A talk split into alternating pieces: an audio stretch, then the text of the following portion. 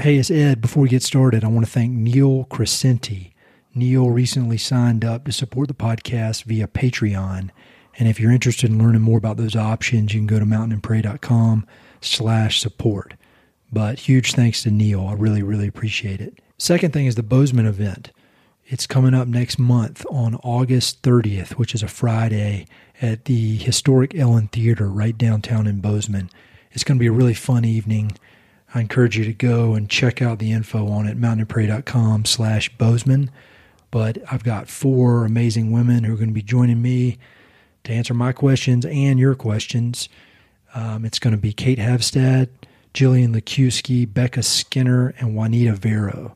So that's going to be a lot of fun. Third thing, anybody who is in Tucson, Arizona or nearby should mark your calendars for September 21st of this year.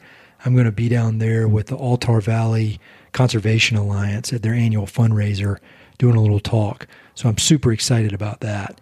It's obviously for a great cause. I'm really looking forward to getting to Arizona and seeing that valley and seeing some of the cool conservation work they're doing down there. So you can go to mountainandprairie.com slash Tucson to learn more about that event. Thanks for your patience as I do these announcements at the beginning. I've found that even though I've got a decent social media following, a lot of those social media services end up giving you this great audience and then making you pay to reach them all. And I know that y'all listen to this, and you guys are the ones I'm trying to reach, not some strangers with hashtags and that kind of silly stuff. So I feel like this is the best way to get the info out.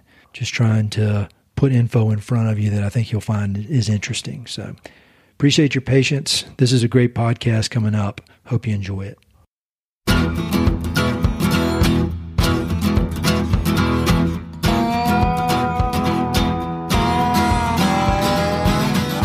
Hey, this is Ed Roberson, and this is the Mountain and Prairie Podcast, where I introduce you to some of the innovative individuals who are shaping the future of the American West. I meet most of these people through my work in land conservation or through my hobbies and interests that revolve around spending time up high in the mountains. My guests include ranchers, writers, entrepreneurs, conservationists, athletes, artists, adventurers, pretty much anyone who's doing important work, has an interesting story, and loves the American West. My guest today is Morgan Irons. Morgan is a Montana based artist whose captivating oil paintings combine the classic style of late 19th century painters with her own modern day interpretation of the West's people and places.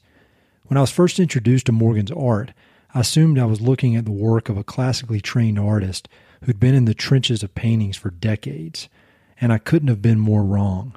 Morgan's only been painting since 2015 with virtually no artistic training prior.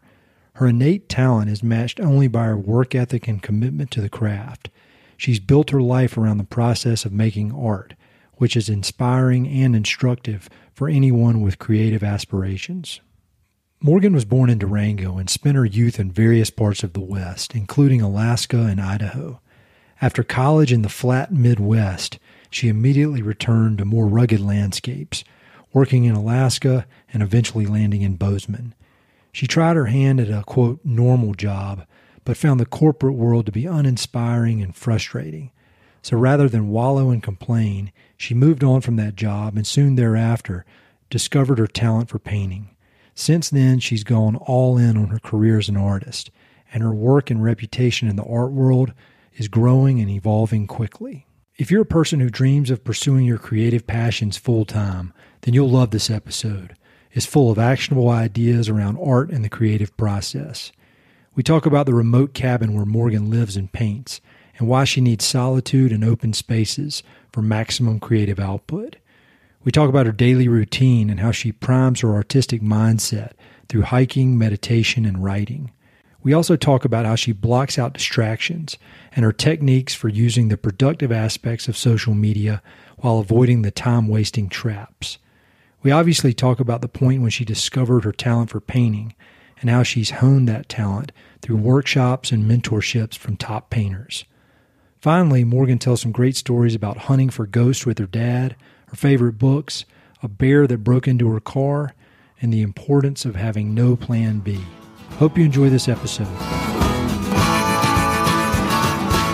Maybe the best way to start is you had to come into town to get a reliable internet connection so we could do yes. this. So could you talk a little bit about kind of where your home base is? Sure. Yeah. So I live um, just outside of Bozeman, up on kind of a high point in a mountain canyon, out on um, ten acres that back right up into national forest.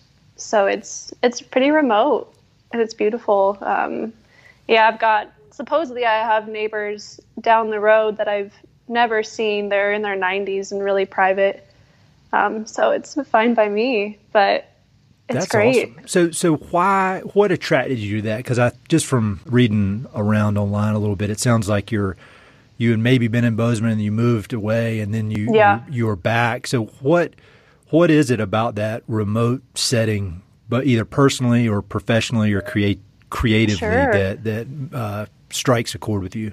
Um, you know, it's really of utmost importance, priority in my life to live that way. Um, and it's been, you know, it was four years of that when I first moved to Bozeman, um, living out in another canyon outside of town, you know, on 50 acres. And, um, and for me, it's, it's, you know, it's, it's self-preservation. It's, yeah. it's having, um, the ability to, not be swayed by other people, um, have you know an entire day to not be bothered, sure, and just to work. And I really like being out in nature. There's something about having that connection and just that sense of presence that it requires of you to. There, yeah, there's just something innate, and and I really don't like living around people. Really? yeah, I really genuinely enjoy being alone. And um, I think maybe my therapist would have a different answer for you. But... we wouldn't want me to do a three way call and get her in. Right. um, well, all right. So when I was looking at your bio, it made me feel like a, a very, very old man. Um, really? yes, because several things. One, born in 1991. I think I was in yeah, I was in middle last school. Last day then. of the year, 91. Yeah. And yeah. and then the other thing is um, you, there was a, there was some discussion or, or talk about how you've you've done a lot of your kind of teaching yourself how to paint and teaching yourself mm-hmm. art through the internet. So like when I was a kid mm-hmm. or not even you know 20 years ago if you moved out to a cabin out in the middle of the woods you are completely alone but now we have these silly phones and these computers right. that are pumping distraction in so like how do you balance that between using it for for good like you do to learn mm-hmm. With keeping it out of your head and allowing yourself to have a clear mind for your work oh it's a constant struggle um, i have to be really careful about you know, I I struggle a lot with the Instagram thing and yep. trying to keep some distance from that and not being too too invested in in that whole game. Um, but you know, there are there's such value in seeing. I don't think I would be doing what I'm doing now if I didn't have that access to seeing. It's kind of where I discovered art. It's where I um, learned that people were still painting the way that I paint, and um, so it's such a valuable tool. Yeah, but at the same time, it's I, I can tell a difference if I'm spending too much time, you know, looking at other artists and what they're doing and the the feedback they're getting and the praise, or you know, there is a sense of of oh maybe you know they're doing that, I should try that, or it's but you have to kind of put your head down yep. and stay focused on your work. And um, so i i really limit my time on that sort of thing but and um, i'm asking this out of out of like pure self-interest because it, it's so damn hard to stay off of that thing. Um, oh i know. so how i mean how do you do it? I mean is there so literally what i do is i every day i delete it off of my phone. That's what i do. Really? Yes i delete it yeah. and if i have to check it i have to reinstall it. Yeah so it makes it a huge pain in the ass for yourself but yes. it's but it's worth it.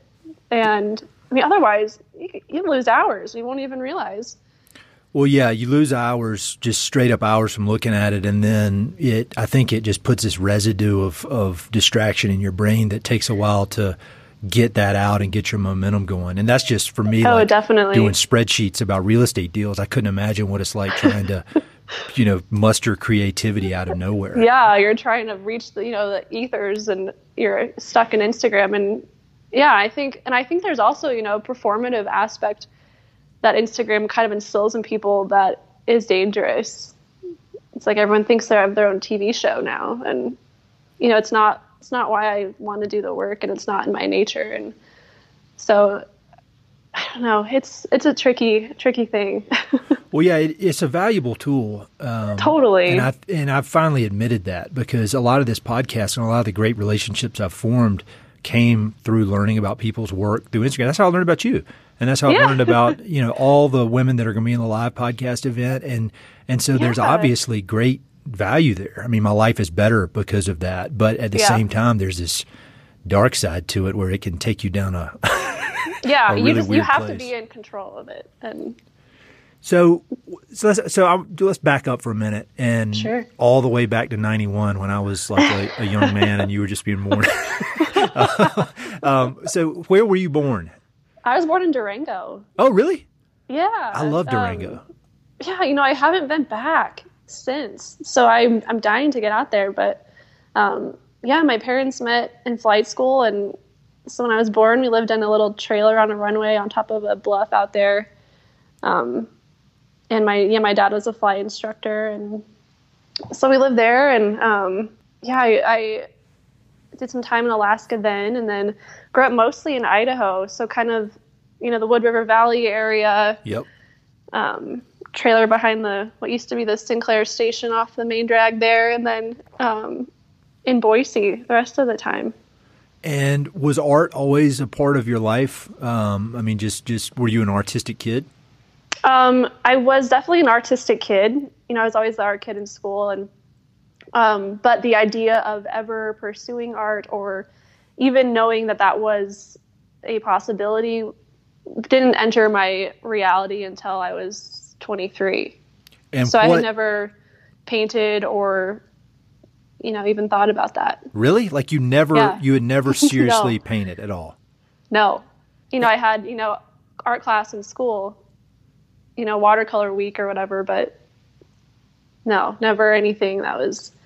It was yeah. I think Idaho is Idaho, Idaho is a really you know blue collar state and Sure.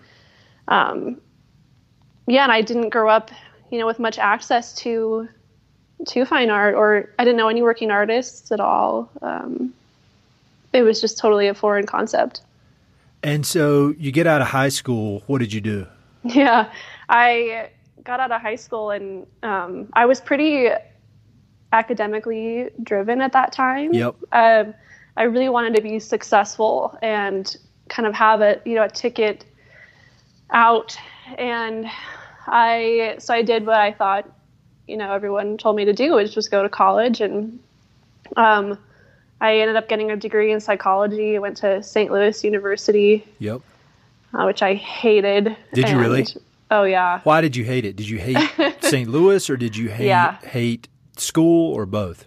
Um, school was okay. I was, you know, I got by. I was pretty all right at it. Um, but it it felt, you know, it felt like I was going through the motions more than being excited about anything. And um, and St. Louis was it was so much of a city and it's so flat, and I felt, um, just entirely like I was in the wrong place. Yeah. um, yeah, so it was my my senior year of of college. I, you know, I had this, you know, almost animalistic need to get the f out of there, and Yeah. I, uh, and um, when I was, you know, an infant, my my parents took me. Um, I was like two months old up to Alaska, and my dad was a bush pilot out in the Wrangells, and um, so I had kind of all of these fables from my childhood about Alaska, and so when I was a senior in college, and I was trying to figure out what my next moves would be, I, you know, I was in the library and I just started googling lodges in Alaska that might be hiring, and um, and I applied to uh, the one that my my dad worked at, but he he was he was really young at the time. Um, they had me young. He was probably 23 years old Uh-huh. um, as a bush pilot out there, and he you know, is taking a client out is out in the Wrangell, so super rugged and remote, and so we lived in a you know a little bare bones cabin, and he was uh, taking a, a client, flying them out of the lodge, and you know made a young mistake and miscalculated his fuel, and ended up having to you know put down the plane in the back country and was essentially lost in the woods for a while. They called Oh. off the searches and um, told my mom, you know, with an infant that, you know, we're sorry. Oh my God. yeah, and he ended up, um, you know, they, they had left the plane thinking they knew where they were. Um, and of course, that doesn't always work out that well. So they ended up, you know, getting found on Easter morning. So it was kind of this long running joke that it was he was risen, you know, on Easter. Oh man, that is Um, crazy. so anyway, that lodge didn't hire me.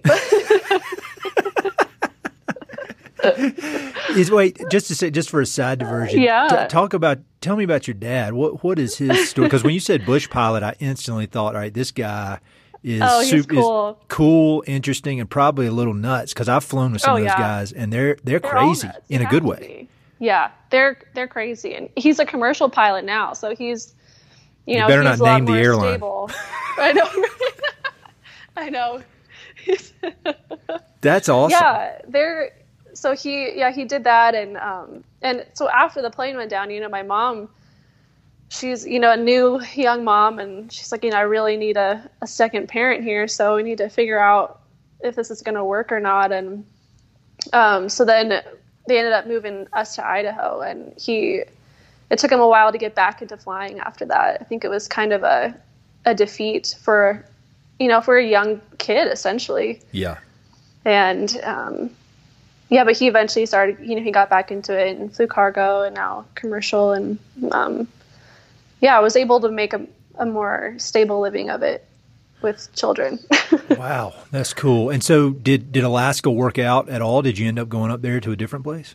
Yeah, yeah. I so I ended up applying at this other lodge, and you know, and I had had you know minimal outdoor. I mean, I grew up, you know, we call it hillbilly camping. You know, you just park a chair and drink a beer by the river, and so that was kind of the extent of my outdoor experience growing up um, in Idaho. And so I didn't have, you know, any major hiking or backpacking or anything like that, and so I I applied for this position as they call it. So the lodge is mostly fishing. It's right on the Kenai River, and Yeah. um, but they also have a bear camp and what they call their safari side, which is um, nothing to do with animals, but biking, kayaking, hiking, rafting, and horseback riding, and um, and so I applied for that position and sent them just like a, you know a photo of me outside. Yeah. and, and they hired me on. So I graduated college and flew out there. Um, and that was, it was truly the catalyst for everything else in my life. Um, What do you mean by that? Like like the cat? I, yeah, I, it was, it was, you know, so I flew out there to this fish camp. Yep. Um, and I was, you know, 18 or no, 20, 21, 22 years old. And, um, suddenly in this really remote area with, you know, two other women, maybe in a sea of dudes and Yep. fish and um, it was wild and i yeah so i ended up you know my, my job ended up being to be in charge of kind of coordinating this bear camp they had that was out in uh, Chinitna Bay, which is some of the, I, if not the most amazing bear viewing in the world. Yeah. Just, uh, I mean, the first day, you know, you fly out there, you know, in bush planes, you land on the beach and um, it's all, you know, protected bear viewing, you know, national park. And so the lodge, they were some of the, they were homesteaded in, so they were kind of grandfathered into this location. So it was really lucky to get to be there. Um, and the you know the first day I was there, you stand in one spot, you know, within an hour you can count 30 brown bears. Wow. it's wild and and so I think being being out there and being so remote, kind of for the first time in my adult semi-adult life was a game changer. I it was yeah, a profoundly moving experience and just felt um, like it um, kind of made sense, like it like yeah, it fit it was, with everything. It suddenly you know, I kind of went full circle. I saw kind of what my my parents saw in it when I was you know, an infant and um and I yeah, I think coming from the city and just I felt so much more connected and at home and and just more capable and more in my in my body and more just aware of aware of myself. And so it was really important at that age to kind of see that. And um, so I spent you know a while up there. And then when that was getting ready to end I um, I knew that I didn't want to go back to Idaho. Uh-huh. I felt really overwhelmed. I kind of I felt like I went through this um yeah, this big life-changing thing and and you kind of you feel kind of lonely in that because it's hard to describe to people and it's just such a different way of living up there. Oh. Um, Yeah. Well, so I haven't lived up there, but I've I've had two pretty hardcore, um, life changing experiences. Have you? Yeah, and it's yeah. and I, I same thing. I mean, it, it, I wasn't there for as long as you were, but like when you come back, it's kind of like everybody's just doing the same thing right. they've done, and all of a sudden you and you've had this really transformative experience, and it's kind of a weird thing because you're like, well, I, I, had this experience, but nothing else changed, and right, my and brain kind of explodes. was that a dream? hundred percent. Yeah, it was yeah, getting back and you know even driving in traffic and um, you know, yeah, it was it was really difficult to integrate back, and so I, I was like, you know, I gotta I gotta go somewhere. I gotta find, you know, what's what's like the next best thing, and that was Montana. Um, you know, it kind of had that to me that kind of grandiose feeling, and I had you know, some experiences from my childhood visiting um, the Paradise Valley area yep. and Yellowstone, of course. And so I was like, I'm, you know, I'm just gonna go find a cabin in Montana, and and and I did. Um, so that was, yeah, it was. What year was, was that? That was twenty end of twenty fourteen. End of twenty fourteen. Yeah. So you show up mm-hmm. in Montana. And yeah. then I, when I looked at your website initially, like a long time ago, I saw that you it said you started painting in 2015. I was like, oh, yeah. oh, she's got a typo on her on her. That's not a good place to have a typo on the bio page, but, but, that's true. So you didn't true. you yeah. started. So what what led to that? Because I'm yeah. not, I mean I'm not I'm not blowing smoke or anything, but when you see your work, it looks like. And I'm not a art connoisseur. I, I like art, but I'm not. I don't know all the terminology. But it looks like like European art from the late 1900s or like late 1800s. Yeah, that's exactly the, the time period that I'm inspired by. So, I mean, but yeah, but I don't understand. I don't understand how. You... Um, yeah, it, has been a wild ride. Um, I'll see if I can piece it together. There was so when I first moved to Bozeman, I I took some time, you know, not to work, and I had some money saved, and um, but that was you know obviously starting to run out after a few months, and I so I took a job at the hospital with my degree doing um, as a psychometrist. So I was doing all of the the testing for the neuropsychologists yep. at the hospital. So IQ tests, attention tests, um, things like that. And I, so, you know, I'm in this windowless office and hardly making a living wage, especially for Bozeman standards. And um, so part of the part of my job was to score all these tests, and it's a lot of, you know, adding up all these small numbers, and and my I I hated the job, and and my boss comes in one day, and he's just, you know, this doughy, arrogant guy, and he comes in all serious, and he sits down, and he's like, so you know have you have you had problems with addition before in your life oh my god and i was just like okay something is not right here like this is clearly not where my talents are. And I, at the same time, I had started to, you know, Bozeman has a great gallery scene. And um, so I had started to kind of see that and start, and I started to meet working artists. And it truly was like, you know, a door opened up on the side of my life, and someone was like, you know, a mistake has been made. We put you in the wrong life, and here's the one you're supposed to be in. Um, and it was clear as day that that's what I all along should have been thinking about and doing um, yeah.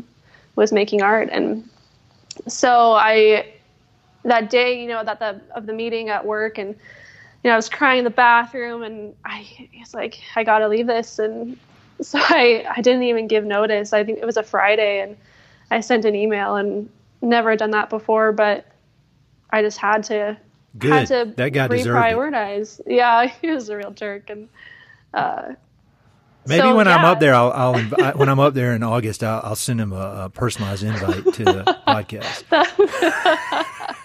He's just the kind of guy I'd like to hang out with. I know, right? Um, so, but like I, I, I, get that. I mean, I, I see, I hear exactly what you're saying, but because like in this podcast, I didn't really know that I cared all that much about art, but some of the best conversations I've had on here have been with artists, and I feel like I fully understand. Yeah. I, like not fully, but I understand. I, I'm very interested in the creative process. I'm interested in how they do what they do, but that's a lot. And and I've I feel like I have a connection with those people, but that's a lot different than if I just decided to go buy a paint set today at the art store and then all of a sudden I could do it because I have. There's no way that's going to happen.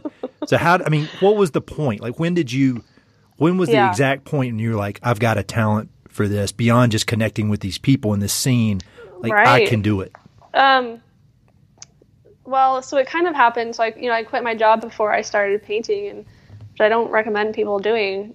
Wasn't very responsible, but so I, you know, I went out and I, I bought paints, and I, um, and I started to try and f- learn how to put paint on the canvas. Um, and at the time, you know, Instagram was kind of starting to get popular, and there were some resources I could find online, um, some books, you know, I got at the library, and um, and I think the biggest thing for me was I would spend two to three hours every single day, you know, for those first two years, um, seeking out and looking at g- really good art. Yeah. and just you know breaking it down um, and cataloging it as far as what art I really connected to and why. And and I'd see you know patterns through all these paintings and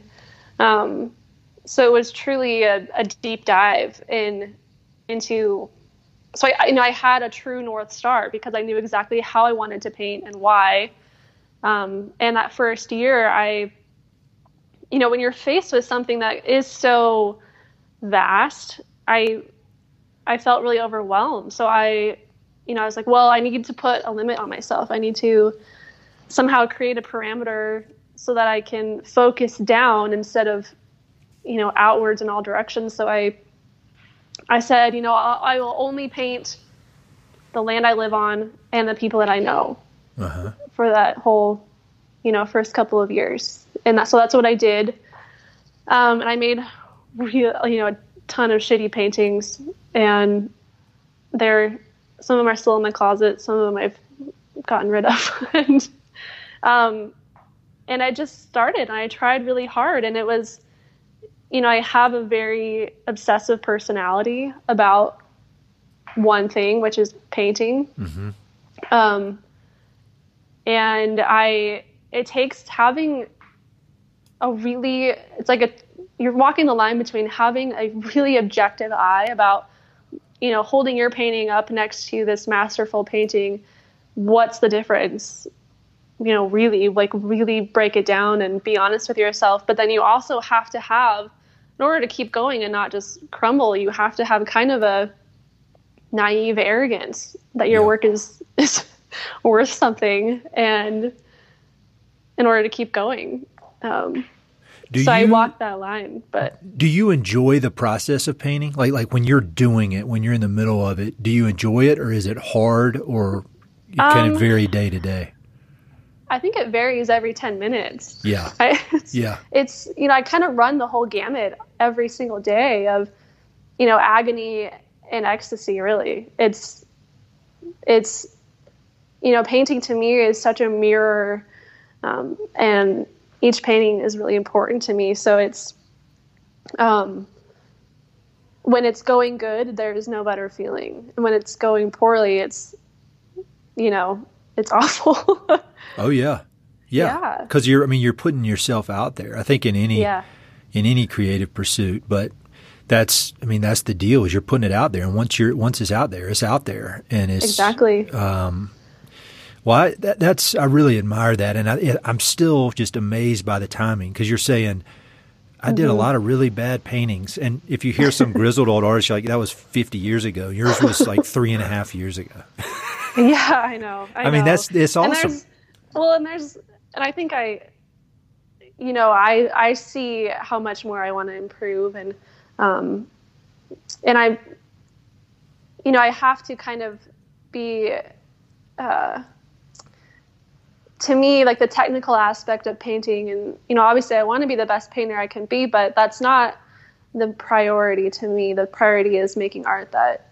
Um, that is meaningful and that has, you know, shows the love and the, you know, I think, you know, the most beloved painters in history aren't, aren't the ones that are the most, you know, technically skilled, but yes.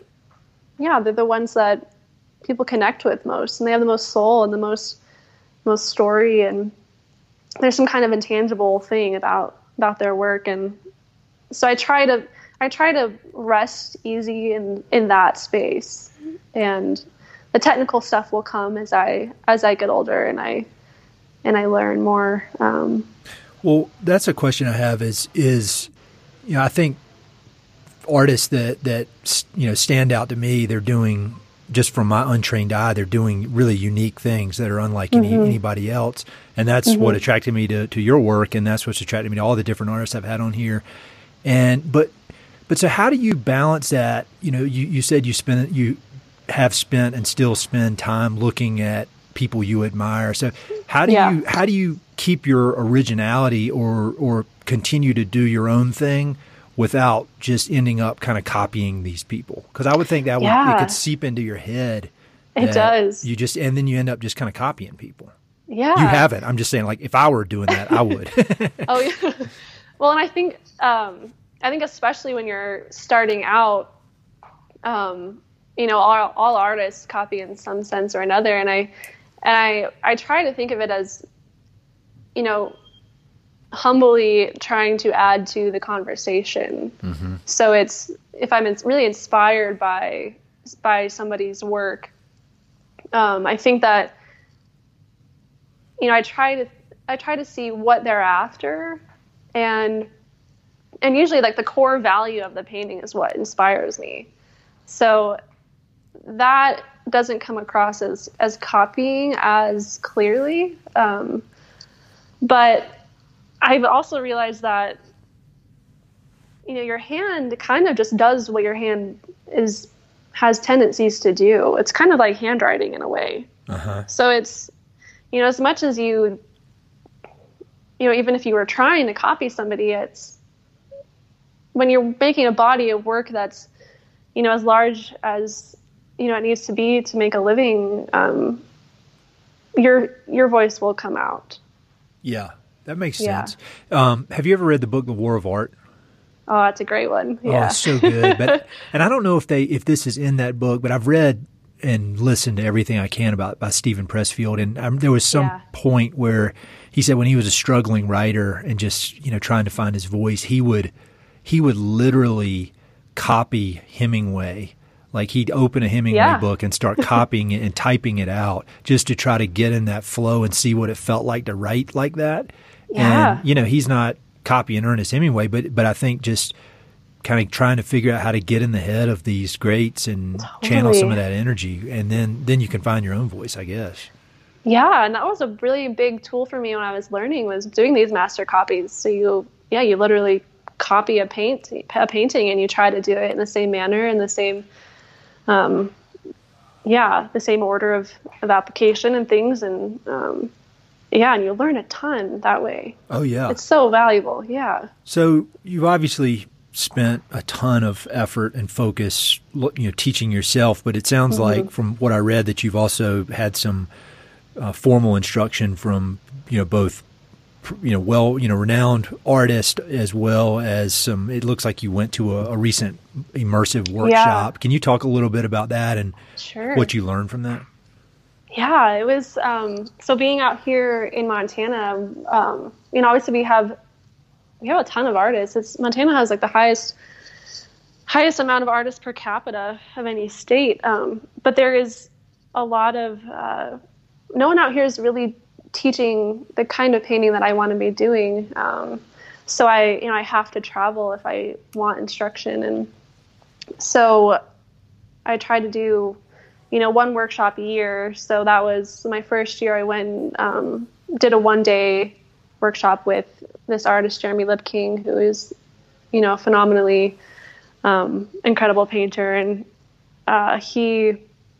So that was a you know portrait workshop, and then the next year I did a three day workshop with this other artist Joshua LaRock, who is you know heavily classically trained. Um, so it was really rigorous, and so I kind of had those two experiences that kind of helped me get past you know as much as you study on your own there are some things that are really hard to learn some of the more more almost scientific aspects of painting yep. um, that yeah that just take someone pointing them out to you and um, so then um, in january i had the opportunity to go um, study for a month of drawing in new york city at Grand Central Atelier, which is um, so they have a very um, methodical approach to drawing, and it's you know it's all from life, and you're spending you know 80 plus hours on a single drawing of a person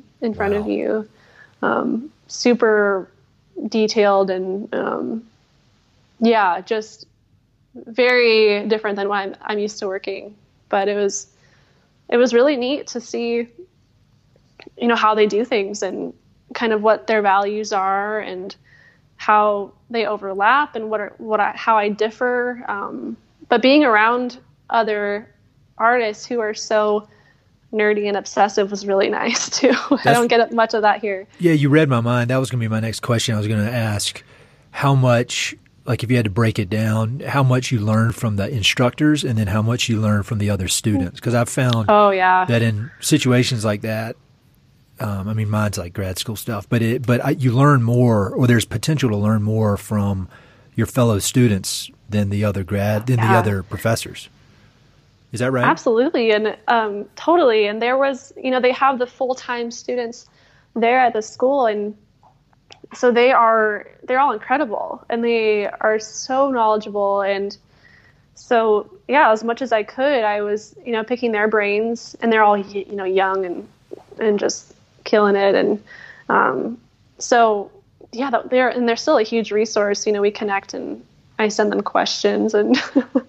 That's great. So it's it's great. Yeah, there's tapping into that community because I had a lot of, you know, being out here and being self-taught. I think, you know, I, I had a lot of insecurity about not having the training that I sometimes thought I maybe needed or was missing out on or maybe I wouldn't be cons- you know taken seriously without. Um, but I'm really glad that I'm I'm out here figuring it out on my own.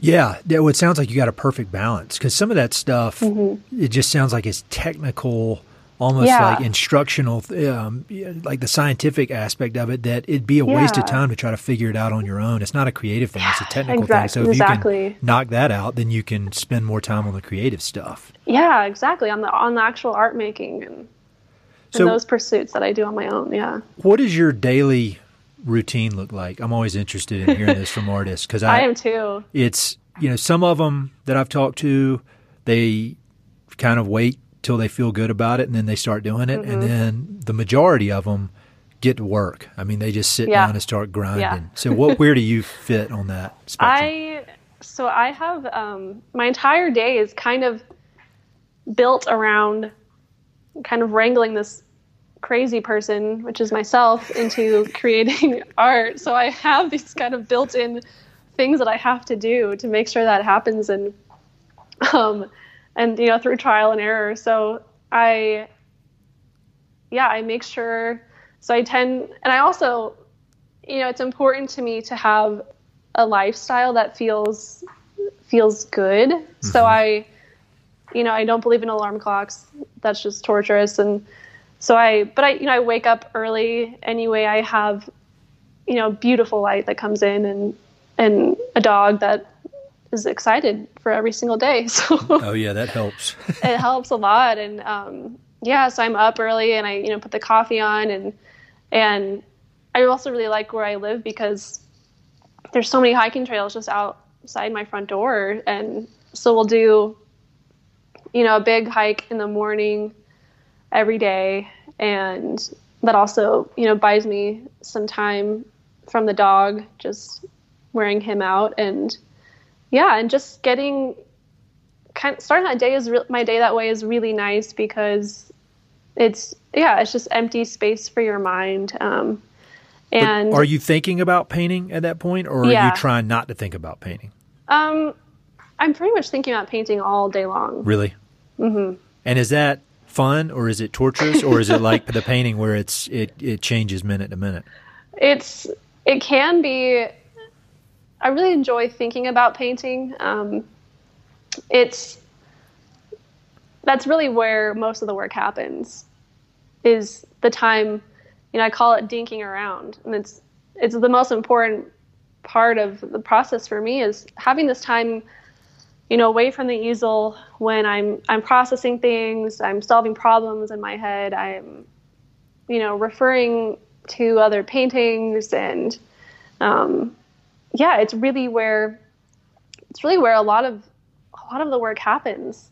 So I think that I think that there's some kind of a you know idea that you have to be laboring all day long to be considered a productive um, person. And and I, I certainly have done that for a long time. Um, but I'm realizing that you, as a creative person whose job it is to you know physically pull things out of nothing and create something that you it doesn't just come you know it comes from above. You have to be open and ready to receive and that sounds religious i'm not at all but no that's what that's how it, pressfield talks about yeah, it you know be, yeah. be open to the muse and and doing the work and and you know preparing mm-hmm. yourself um, to to be ready to receive it when it shows up. I, exactly I, I know what you're talking about yeah and and I so I you know I did these long hikes and um, and then by the time I get back it's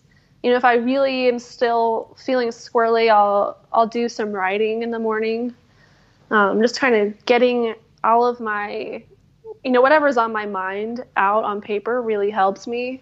Um, you know I tend to be kind of a kind of a neurotic person is well I think you know it's when you're working for yourself yeah, everything's kind of on you to make mm-hmm. to make or break your life, and so it's I'm never really checked out. So I and I have to do these things to make sure I'm mentally in the space that I need to be to be um, doing my best work. And so whether that's writing or meditating, um, that's been really helpful over the last year. I started doing that. Um, what does that look like?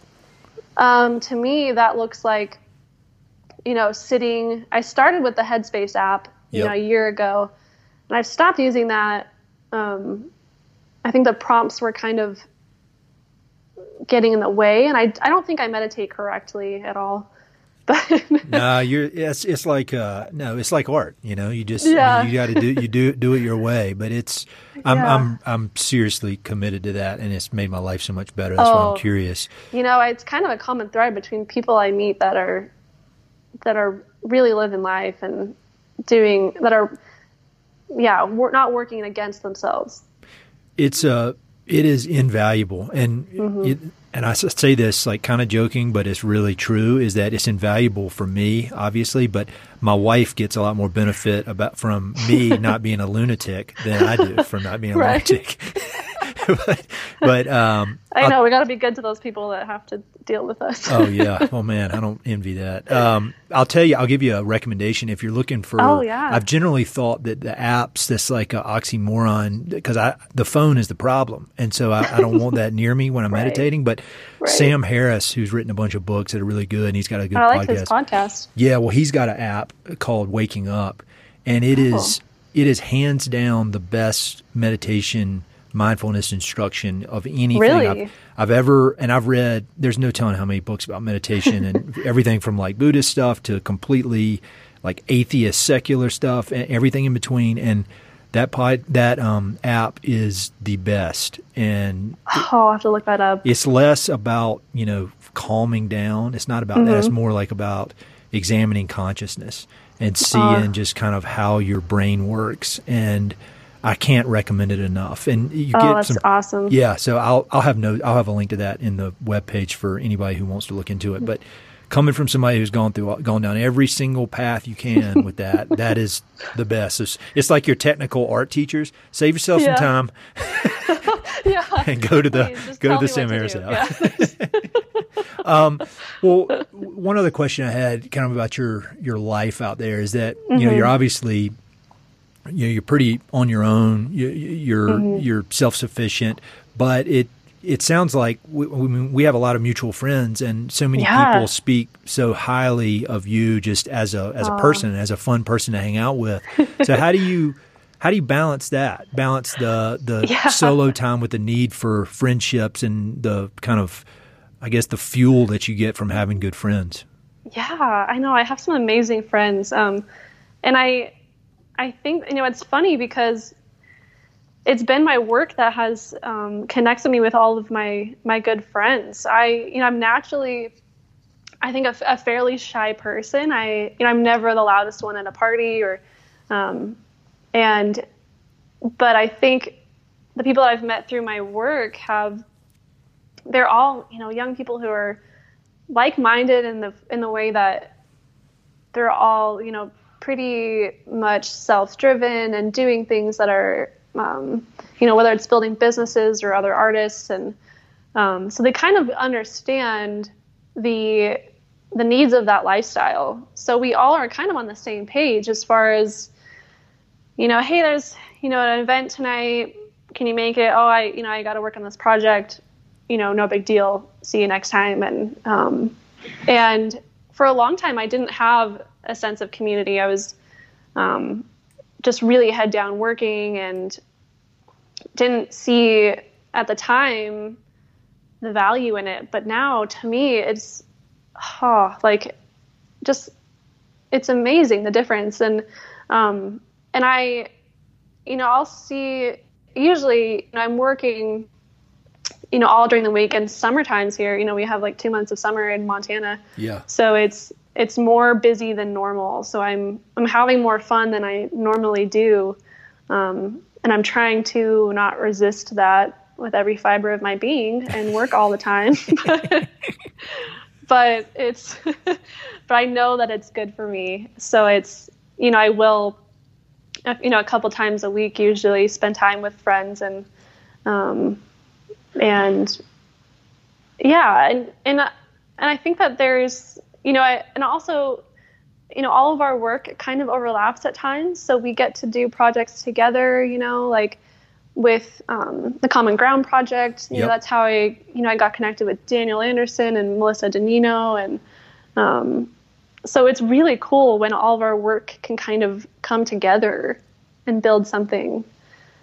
And that's that's new for me, and that's something I really want to keep keep exploring. That's great. Uh, yeah, that stuff's important. I think it's easy to, if you're ambitious and focused, it's easy to think that is a waste of time or mm-hmm. that it's not important now. Yeah. But I think, it, yeah.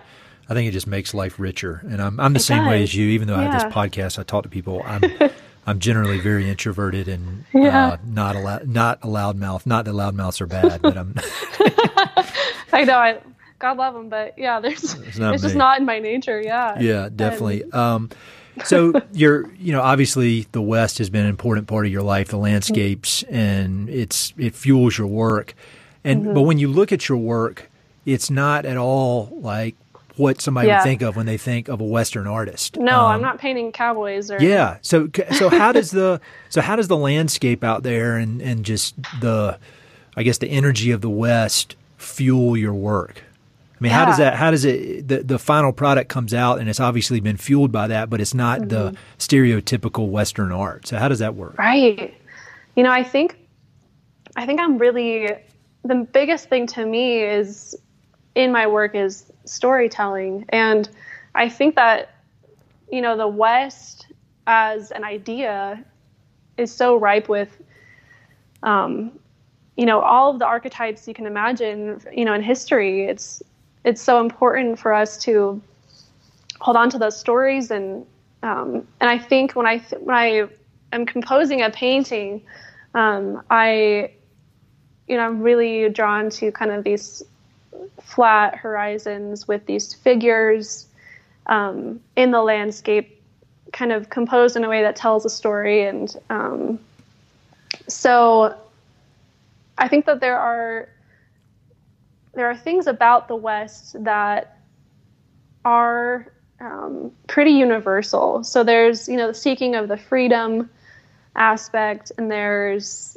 kind of the the connection to the land that I think people are missing now yep. in you know greater society. So when I'm putting these figures in the landscape, I think of it as theater almost. It's it's you know it's it's a really um, beautiful and kind of an obvious tool to tell these stories. So you have, um, and when I started painting these these figures in the landscape, I I wasn't thinking about, oh, I'm, you know, I'm painting someone from this time period.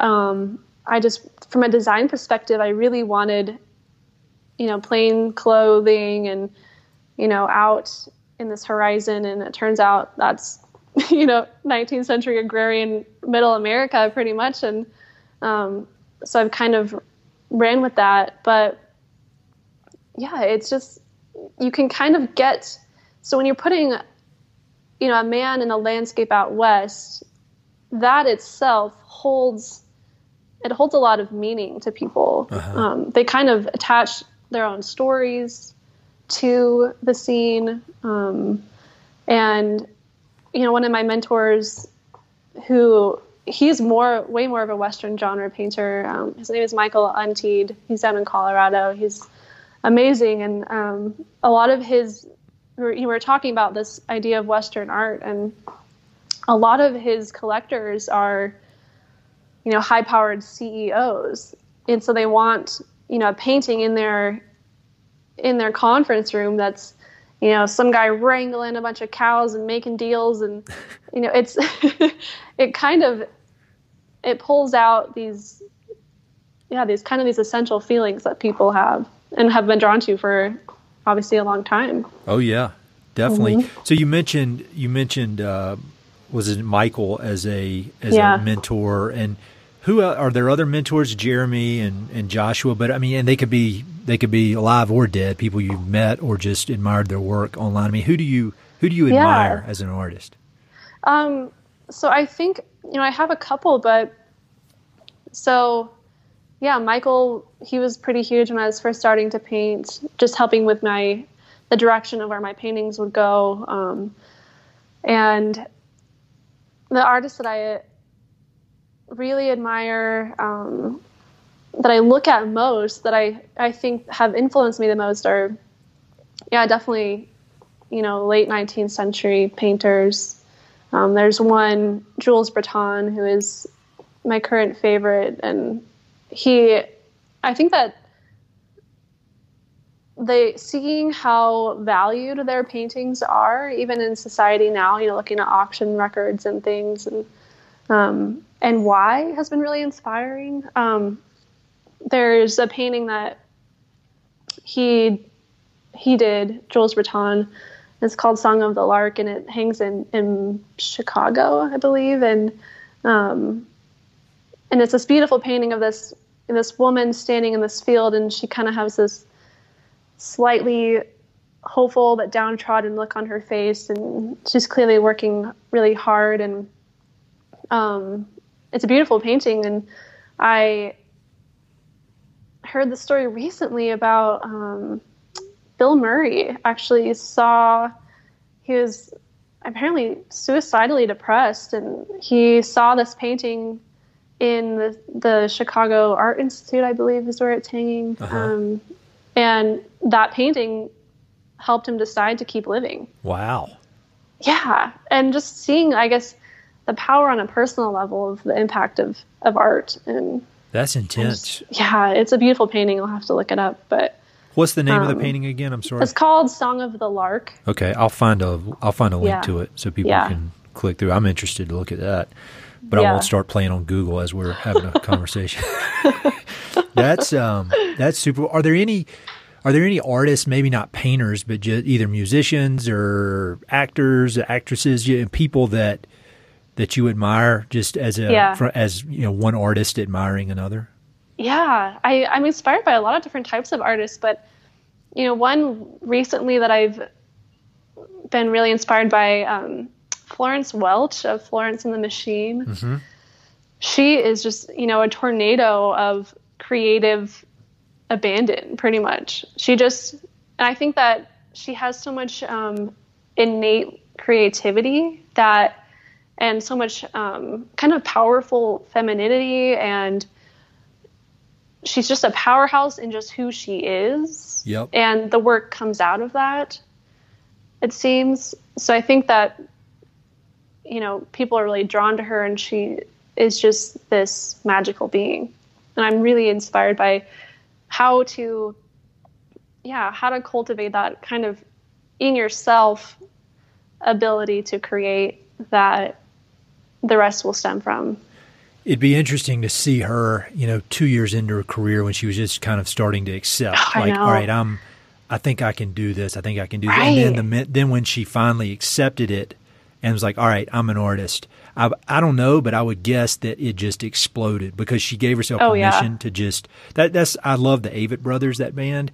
Yeah, and they're, they're North Carolina guys, and and um, but like Scott, he if you look on his follow him on Instagram, he's obviously this world class musician, songwriter, does it, mm-hmm. but but he's also an unbelievable painter. Oh, and, really? Yeah, and I think it's just one of these things where he's giving himself permission like I can I can try this. I can go all in on this and I've got it. And you see that a lot with with these super creative people that it's not just their main form. There are other things that come out, like Mark yeah. Maggiori that I that I had on the podcast. I mean, he yeah. was a he was a rock star. I know, like a legit, like massive rock star, and then he just took a hard turn and you know turned on the creative faucet from the other side, and it's I love yeah, I love some people that. have it. Mm-hmm. When you all right, this is this is kind of a weird question, but when you, you your degree in psychology and your study of psychology, yeah. how has that helped you at all? Kind of understand um, the creative I think it mindset. Has. Yeah, I would and think I think so. that there's um, something that I studied a lot in in school was um, how the brain visually takes in information. So when I'm creating a painting, I really am thinking about the design aspect of a painting. So what you know the major lights and darks, how your eye um, makes sense of those. So like if you're looking, so there's areas of so like if you're walking out in the woods and you your eyes are drawn to areas of high contrast uh-huh. and movement and things like it's just how our eyes are, are made and um and even like color color has psychological meanings and um so there's a lot that I that I kind of um, do on purpose in my paintings, thinking about those those aspects of how somebody will look at a painting and how it will translate in their brain. That's cool. That's really yeah. cool. I'm glad I asked that. I was thinking that might be kind of weird to ask, so I'm glad. I no, I'm glad you asked because it's yeah, it was a very expensive thing that I. yeah. That's like I say about business school sometimes. Like I could have gotten that for like 500 bucks on Amazon, know. but God. all right. Um, All right. So we have we're coming up on an hour, which is crazy, and I, Wow. I I'm not joking. I have I looked at my notes once, like we just, and then I looked at the clock, and I'm like, This oh, has been a okay. Um, well, I've got quick questions that I like to ask everybody. Can we run through those real quick, and then I'll let you get back to it. Um, what? Well, so I always ask people. I'll ask you this first. What's your favorite books related Mm. to the American West? Oh, okay. So I I have a couple. Um, one of my favorite Montanan authors, his name is Russell Rowland. Are you familiar with him at all? No, and I don't think anybody's ever mentioned him that I remember. Oh, he's great. So he's written five or six books now, um, and he's you know generational Montanan. Um, his first book, I think it's called In Open Spaces. uh-huh. Um, it tells the story of his his family, the ranch lineage, and kind of the interpersonal dynamics of of all of them. And it, he's like. He's a good friend and so funny, and his writing is amazing. Um, Cool. He's kind of the essential. He's had another, another book called Fifty Six Counties, where he he traveled all around Montana and writes stories from each county, and which is now an NPR radio show. Um, Oh wow. as of July. So he he's a fantastic storyteller. Um, really, really good books. Cool. So I highly recommend those. Um, I I just started reading. Um, so I I have you know this fascination with these Alaskan women who who make it work, and um, this woman Kristin Pace.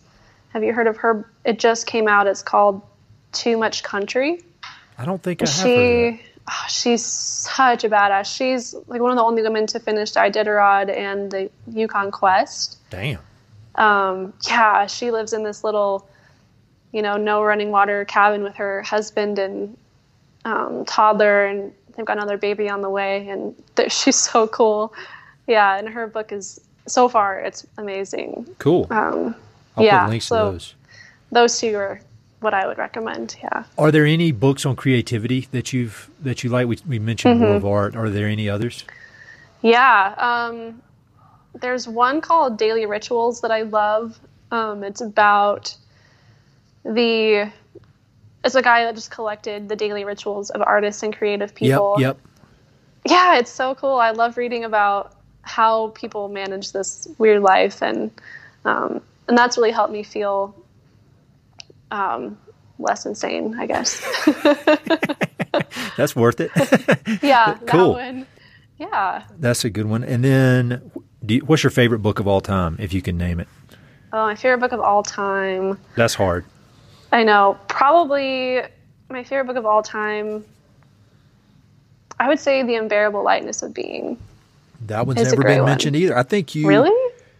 you've mentioned three of the four books you mentioned have never been mentioned before, which is Oh, awesome. So hipster. Yeah. so, any favorite films or documentaries? um, you know, I've had satellite internet for the last five years, so watching things is almost never happening in my house. And that's also when Um, your art, artistic career blossoms. So there's probably a right. correlation. There's a direct. yes, I highly recommend that for anybody trying to do something. No, that's well. That uh, that's a great answer. That's like that's like more. That's a better answer than if you had a film. Like I Oh, don't watch good. films. No, that's great. Although if you watch I Roadhouse, you should watch Roadhouse. You ever seen that? oh yeah. I think my mom showed me some scene from that movie once. I can guarantee everything in your life will, will improve by a factor of 100 if Yeah. you watch it. Um, and so you hike, you make art, you live in Montana, you got a cool dog. Is there anything, any activity you do that would be considered weird? like, do you do have any hobbies that are very odd?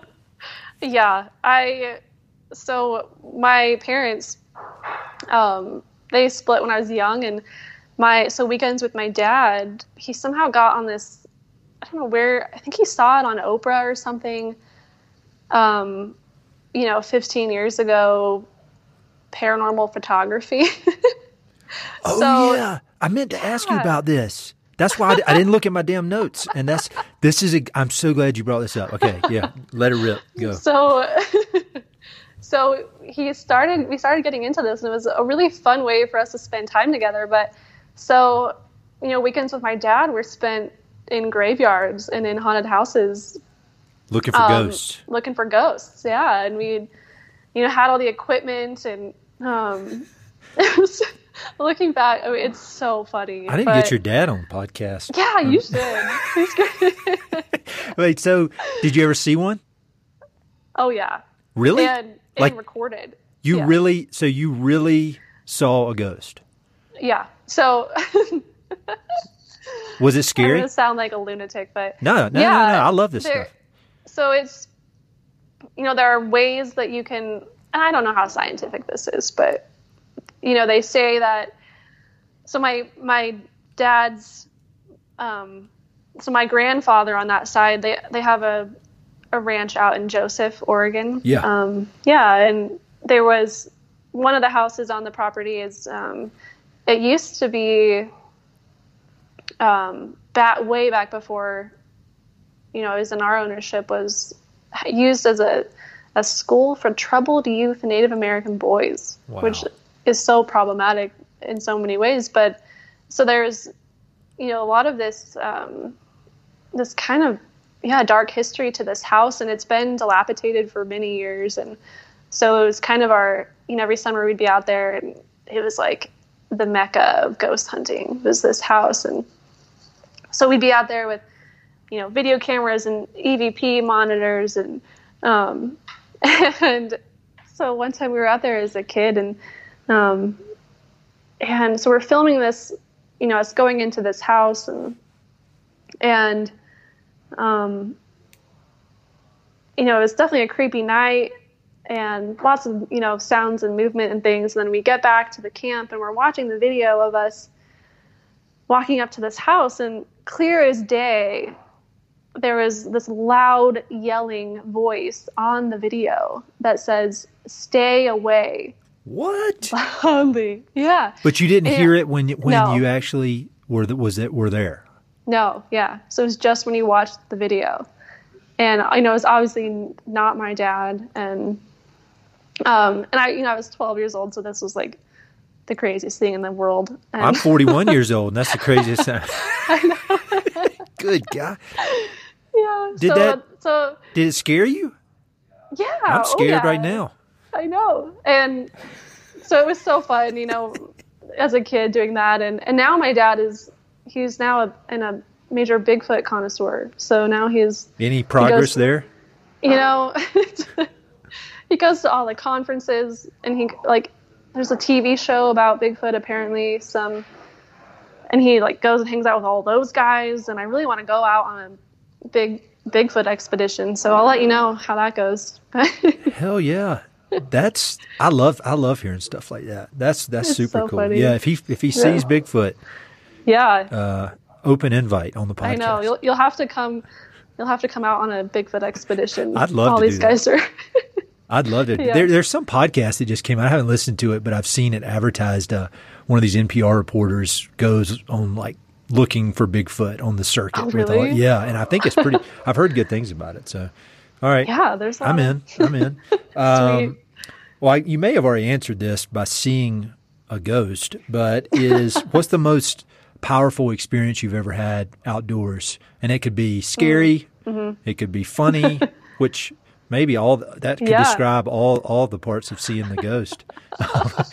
what do you? Oh, is there man. one that comes to mind other than that? Yeah, I think so. I when I first moved to Montana, um, oh man, there. So there, you know, I was living out at the base, in the foothills of the the Bridger Mountains, and and I was, yeah, just trying to figure out how to exist in this environment, and you know, I didn't have phone service or anything, and um, and so I had a lot of really funny wildlife encounters out there, and um, I ended up having this bear, you know, black bear, um, who clearly had, you know, he was skilled in finding people's trash and things, and um, unfortunately, but he so he was around a lot, and his, I ended up naming him Jeff because he was just a regular staple in the, and so I I lived in this little cabin, and it actually had a garage attached to it, so it kind of became this saga of dealing with Jeff, and I had so I didn't know that they could lift up you know the garage door you had to lift it up. It wasn't an automatic one, and it was a heavy door, um, you know, with a handle. And so I'd be in the house and I'd hear something lifting up this garage door. So I'd you know I'd have to run out there and scare him out of the garage, and then you know after that happened, you know one or two times I you know I got a little smarter and I ended up zip tying the the garage door shut Yeah. so that he wouldn't have any access to the food, hopefully. And um, so then, but then it was almost scarier because my bedroom was, um, it was a weird place, but it was my bedroom had a door that went right into the garage. So it'd be, I'd be laying there at night and you could hear this bear trying to pull this door open and the whole house is shaking, just like massive strength. And I'd be laying there in bed, just like praying that he, you know, wasn't gonna Oh my God. get. Yeah, it was crazy. And then one day I, uh, you know, I parked my car and I had one of the back doors rolled down for my dog, and I stupidly forgot. And I, the next morning, I go outside and my dog, who I also named Bear, um, Yeah.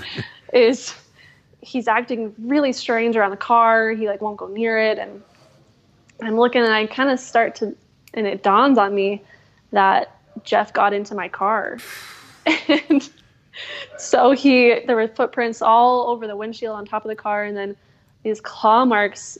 You know, I had leather seats, and he got in there and just punctured every all over the car and luckily it didn't do as much damage as you think a bear would do in your car Yeah.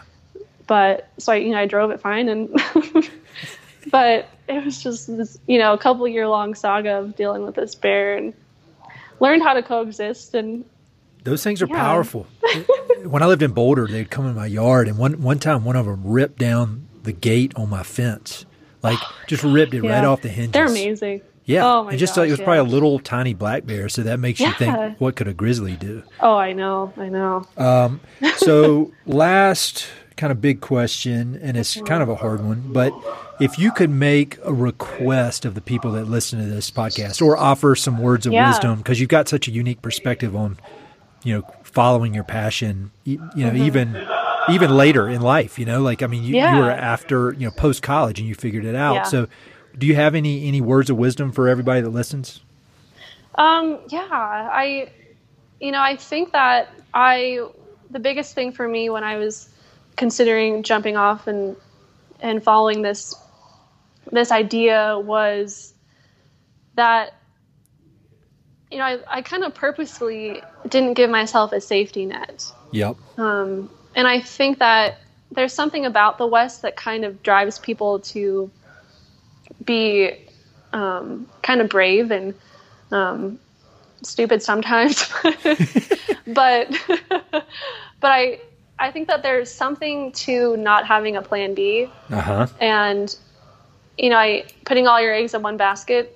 You know, really, you build a better basket. Yeah. And um, and I think that that translates to a lot of things in life. Um, and I and I think as far as you know, a plea to people um, thinking about our, our wild spaces and this is going to sound really hippy dippy, but um, I, yeah, you know, I have hummingbird feeders and in my yard, and I was watching them one day and watching this little bird at this feeder, and um, and somebody shot off a gun far away, you know, far enough away that it wouldn't have really startled me.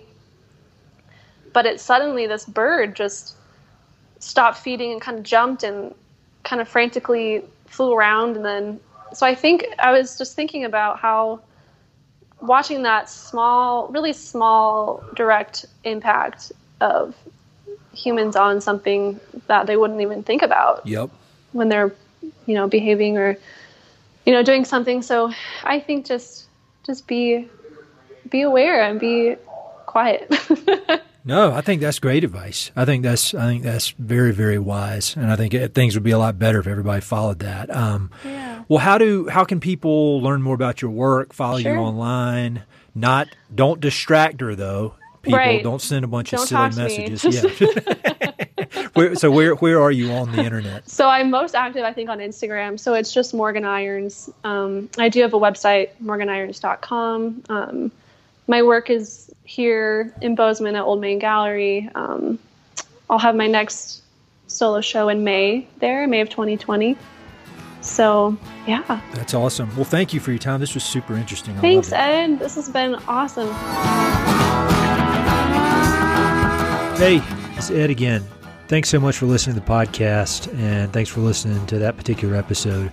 I hope you enjoyed it.